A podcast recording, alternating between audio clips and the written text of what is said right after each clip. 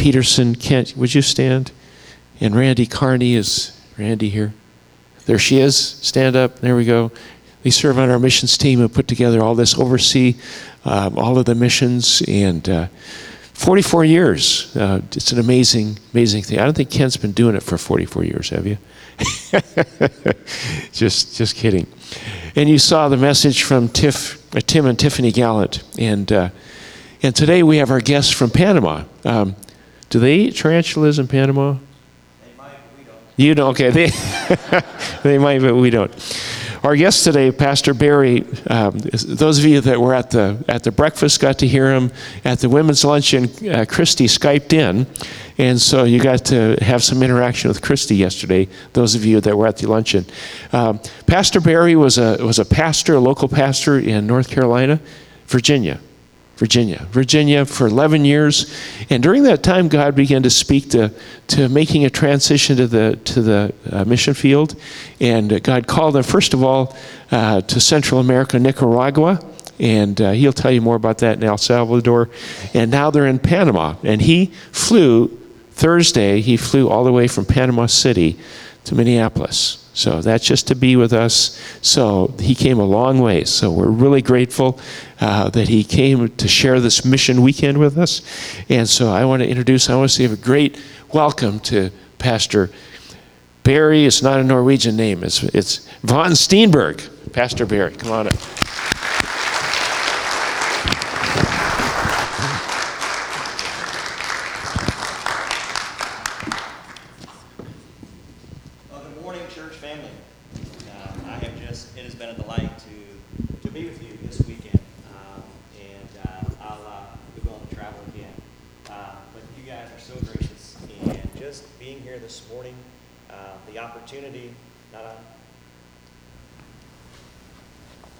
Is it better?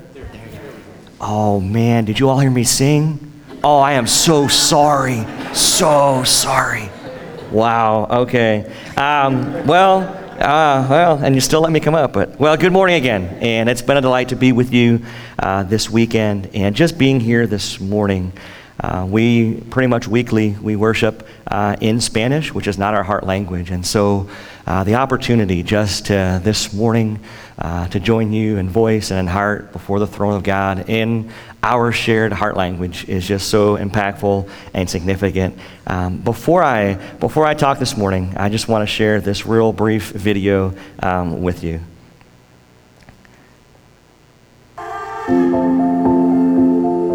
I'm Barry. And I'm Christy. And we are the Van Steenbergs, serving in Central America along with our four sons, Barry, Austin, Seth, and Caleb. One of the hard things serving in Central America is that the education level is quite low. Not all children even enter school, but when they do, many do not even graduate from the sixth grade. And so that creates an educational gap that comes when people feel called to be a pastor. And so it almost requires a whole new paradigm shift. Uh, we're not working with people who necessarily are looking for a bachelor's degree or a master's degree or anything above. Um, but they have that deep desire. They, they want to be the best pastor they can be. They want to uh, reach out to their community the best that they can. Um, and so how do we come alongside of them and, and give them the tools that they need? Uh, how do we help them uh, achieve their level of ordination uh, for the requirements to be a Wesleyan pastor? And so uh, a, a lot of our focus in Central America uh, is coming alongside of local church pastors who are already in the trenches and helping them to Uh, to reach their ordination status, um, helping them to be as successful uh, as they can be. One of the joys for me uh, was sitting across the table from one of our pastors, and after dinner he, he just looked over at me and he shared, he, he said, uh, Pastor Barry, you have been there at every milestone of my life. And I was completely shocked. He said, you were there the first time I entered the church and gave my life to Jesus. That was back in two thousand six, just on a short-term mission trip. Uh, he said, you were there when I decided to begin serving in my local church. He said, and then you were there. You preached the Sunday that my wife and I came forward and decided to enter ministry full-time. And he said, now you're here, and because of you, I will be ordained. And it brought tears to my eyes.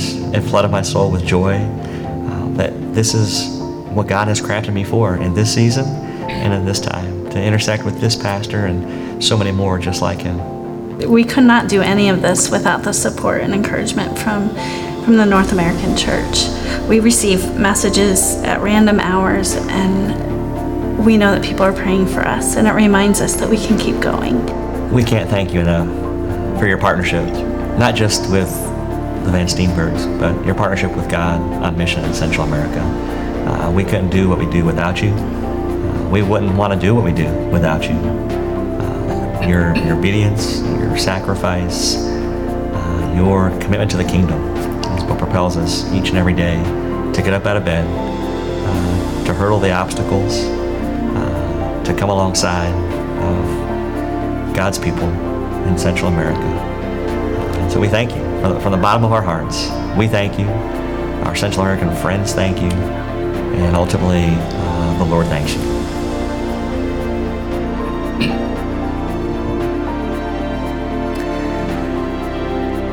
Even though I'm up here myself this morning, uh, I represent my beautiful wife, Christy, our, our four boys uh, who are mentioned in, in the video. And um, this morning, as I'm talking, uh, there's just going to be some slides that are continually played behind me on the big screen. Um, and I can't possibly talk about everything you're going to see, but that's just representative of life, of ministry over these past three years, three and a half years as we've been investing in Central America, uh, our time in Nicaragua, now our time in Panama, and just how God has been working through. So if you guys could cue that for me, um, it actually begins with our family picture. And you saw my wife in the video, and there's our guys. Um, The, the third oldest, he's now taller than me, so um, I like this picture a lot because he's shorter than me, but uh, that's our family. Um, and they're, like I say, we're, we're part of the V team, uh, the Van Steenbergs. Affectionately, we call ourselves the V team, but that means so many people. And um, the reality is, though, church, I'm not supposed to be here this weekend. Um, matter of fact, I'm still supposed to be pastoring my local church in Virginia. Um, That's at least what I would have been thinking and saying about six years ago now. We loved where we were in life. Um, at the time, there was no greater joy than being a local church pastor. I loved it. I, I thought I would be a local church pastor my entire life.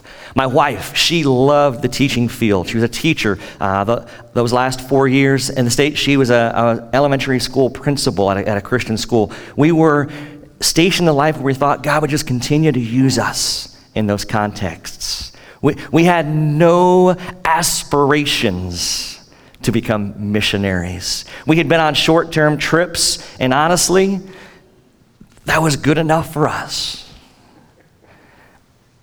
And yet, God knew all along. He wasn't surprised.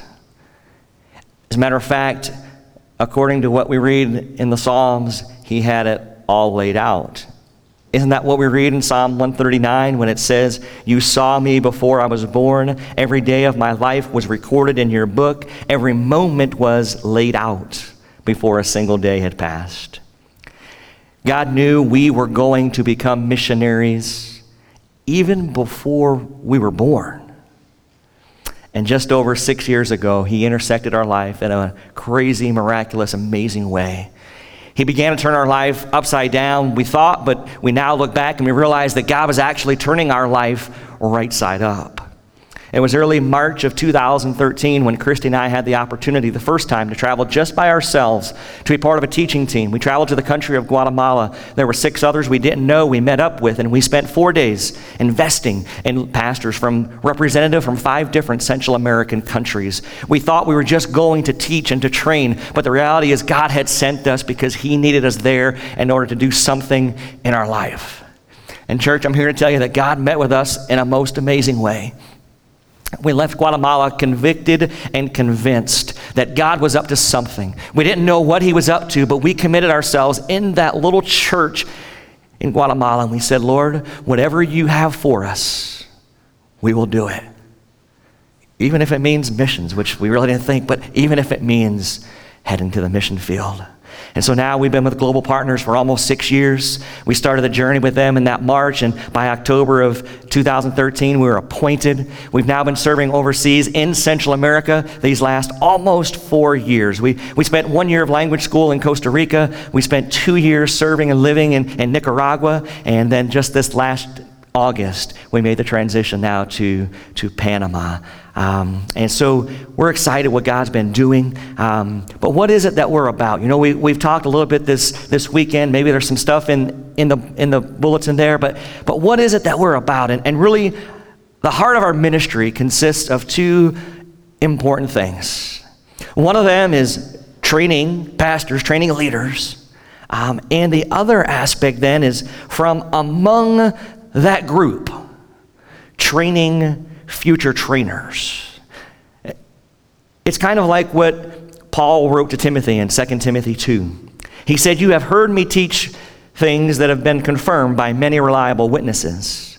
Now teach them, teach these truths to other trustworthy people who will be able to pass them on to others." Do you see the continuation? Investing in this generation, who's going to invest in the next generation? It, it, the story that immediately comes to my mind, our oldest son for Christmas when he was five years old, he asked for a, a bicycle. And so he bought one of those little bicycles from Walmart, and, and it had those two little training wheel things, you know, on the back. And so that spring, he rode that and rode that, about rode those wheels right off. And finally one day, one day that summer, he, he asked, "Dad, I'm ready." And so we took off those wheels, and, and I began to teach him, and, and I'd hold the back of that seat and let him go, and then let go, and he'd wobble, and he, he fell a couple times, but eventually he was riding that thing all by himself. Cool dad moment. But let me tell you, church, let me tell you what was even more awesome than that. It was the following, the following summer. The following summer, our now five-year-old, now six, his next brother was, is five, and he's out there, and I look, and he's on Barry's bike. The bike without the training wheels. And I'm watching as Barry now, he's holding the back of that seat. And he's helping his brother down the driveway, and he let go. Let's go. And there our second oldest son is riding away. Man, I brought tears to my eyes.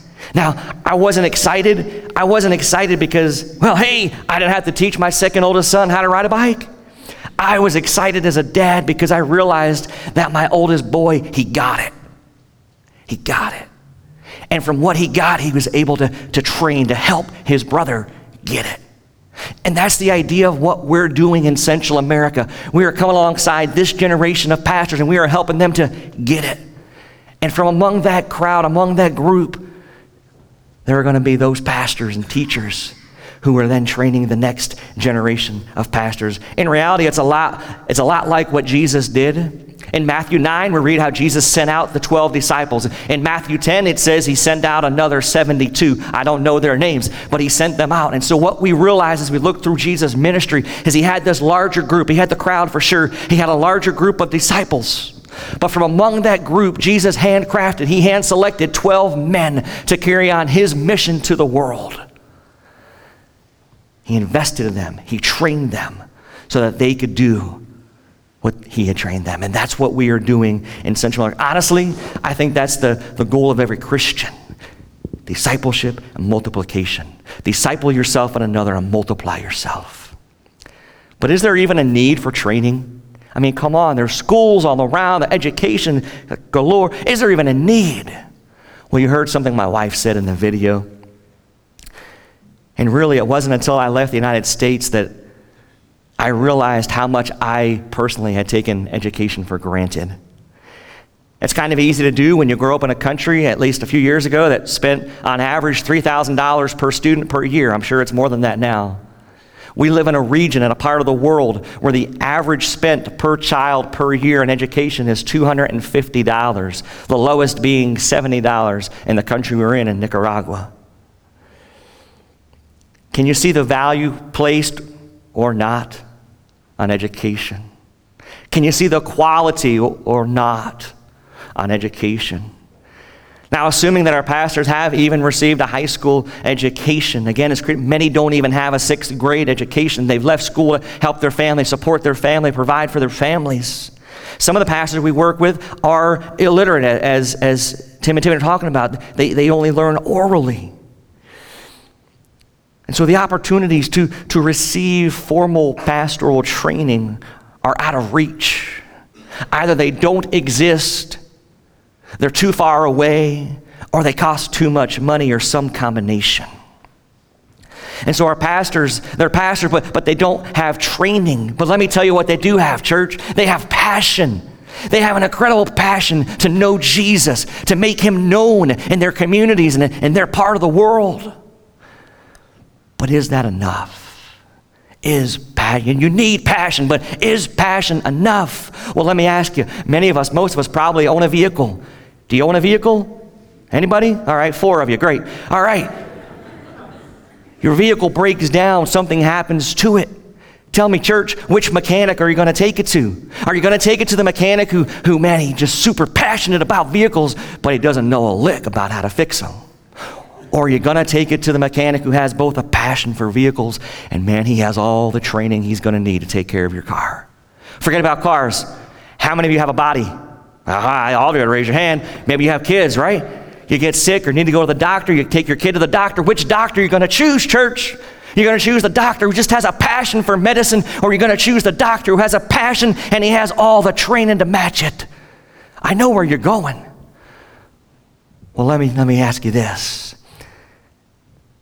When it comes to our pastors, they're not involved in mechanics, they're not involved in medicine, but I dare say they are involved in the most important work in the world, the saving of souls and the transformation of communities. Is there anyone else that deserves training to match their passion?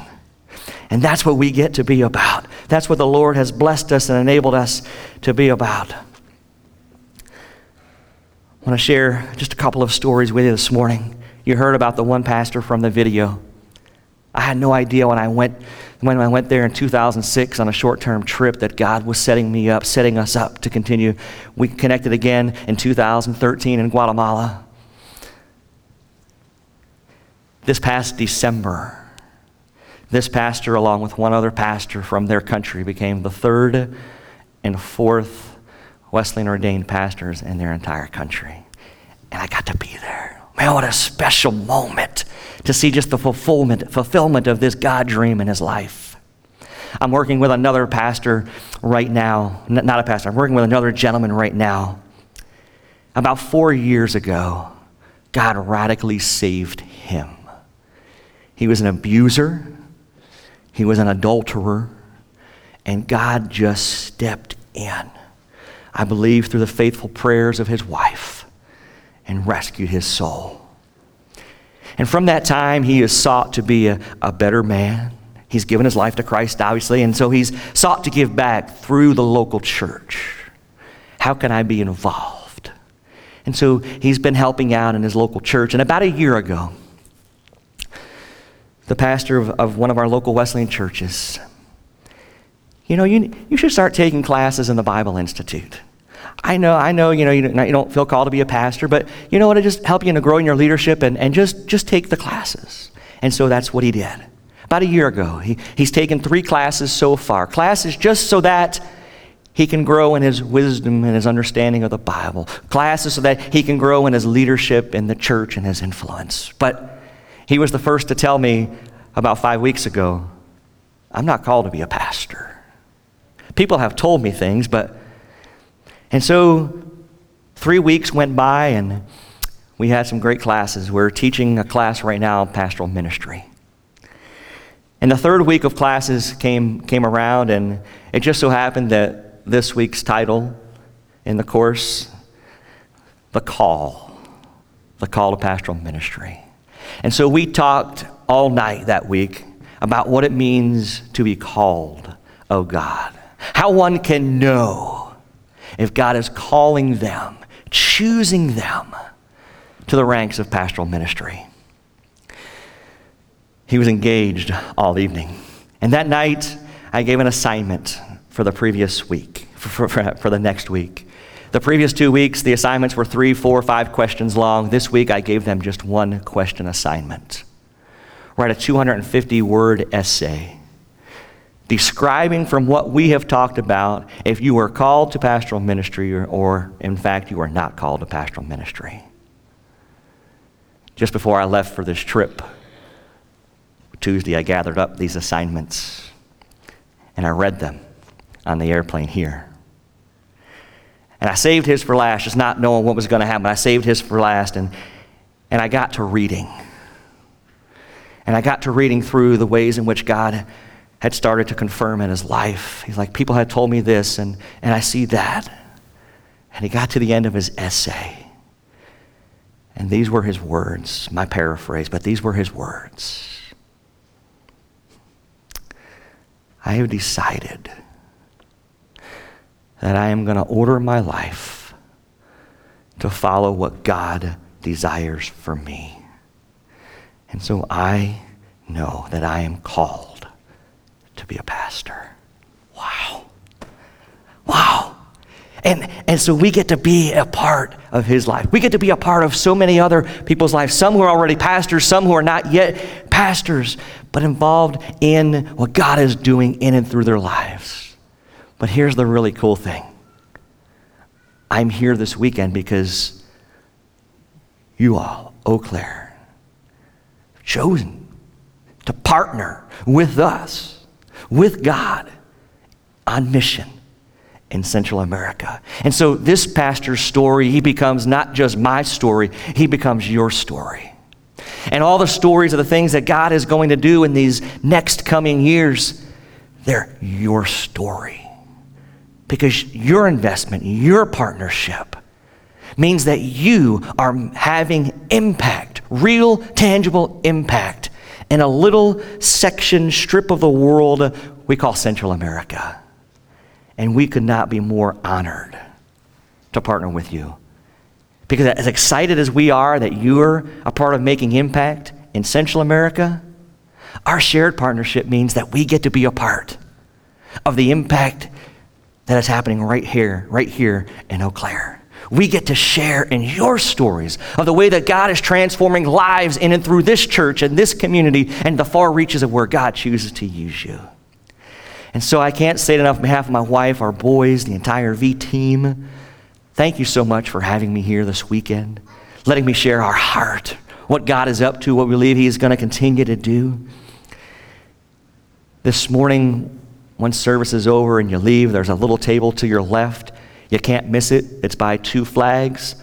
Kent, I hope I remembered. One is Panama. I know that one. The other is Honduras, I believe. I've not been there yet, but I will be. We have a little table.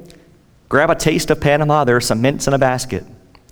You can take one, you can take two, but remember you have neighbors, so don't take too many. Also on that table is a prayer card. We'd love for you to take a prayer card home. Remember us, think of us, pray for us, okay? As well, there's a little sign-up clipboard. We send out, we try to do it once a monthly, sometimes every six weeks, but a, just a newsletter update. Fill your name out and just check that box that says newsletter, and we'll add you to that database. Again, we... Um, We're super excited what God is doing. We're glad to be a part of it with you. Uh, thanks for allowing us to be a part. And um, Pastor Mark.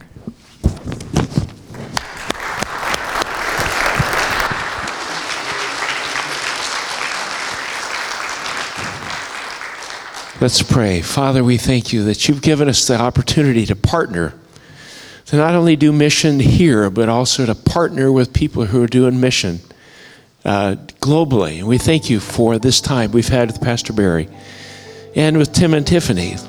Lord, we just pray that you'll continue to lead us and guide us and challenge us as we are engaged in mission. And we thank you in Jesus' name. Let's stand, shall we?